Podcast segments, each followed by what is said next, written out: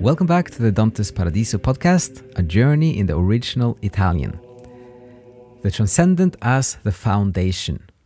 So this is taken from Paradiso 4, Canto 4, line 118 to line 142.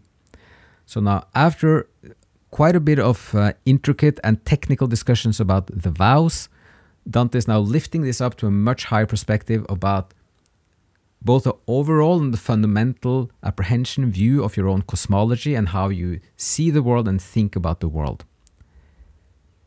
The transcendent and the spiritual has to be the overall picture and foundation to create a balanced, true, and harmonious cosmology, is Dante's claim in Canto 4. After Beatrice's long speech on the pilgrim's two doubts, he responds with a very high praise of her words and divine wisdom. The speech has lasted for exactly 33 tercets, very likely a symbol number for what in some ways is a holy speech of revelation, prompted by the tercet likening Beatrice to the prophet Daniel in the biblical stories. And the pilgrim uses a very lofty language here.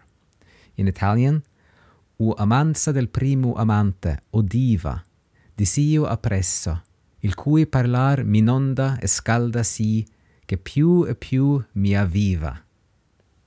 Meaning, O lover of the first love, O goddess, said I thereafter, that of what you speak overflows me and warms me thus, that it more and more me revivifies. So Dante is communicating several things here at once. First, by elevating Beatrice into divine speech, and thus indicating that what we have just heard and read in some ways is the speech of the divine itself, channeled through her. It is the direct divine wisdom that has been uncovered, and it warms and overflows the pilgrim with new spiritual life more and more. Dante then goes on to making a much deeper claim that our intellect will never be at rest without the illumination of divine wisdom, which gives us the truth that nothing outside of it can provide in the same fulfilling way.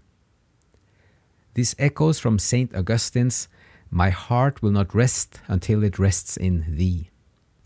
But it also makes an argument that in the long term, we need to build our cosmological foundation in the transcendent to have both the necessary illumination and the necessary stability for a complete cosmology and apprehension of being. And he further states that we have the capacity and are able to reach this foundation of divine truth, and if we choose not to, every desire will be frustrated in perpetuity. In Italian, ciascun disio sarebbe frusta. He further states that once we start building a new foundation in the mystery and the beyond, there will be little buds of doubts growing at the root of the truth. And these buds are what will bring us and push us up higher as part of the larger ascent. The doubts will bring us up to the highest top eventually and bringing us from peak to peak, or in Italian, al sommo pinge noi di collo in collo. So, with this groundbreaking idea of where to build your foundation and overall cosmology, not in the scientific or materialistic worldview, but indeed in the transcendent and the divine mystery, the pilgrim then has more questions he would like to ask.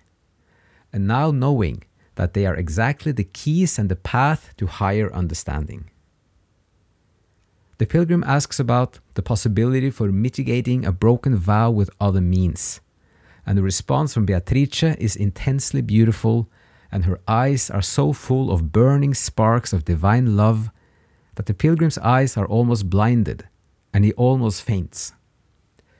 Which in some ways could be read as his inner spiritual life now have become much richer and more glowing of divine wisdom.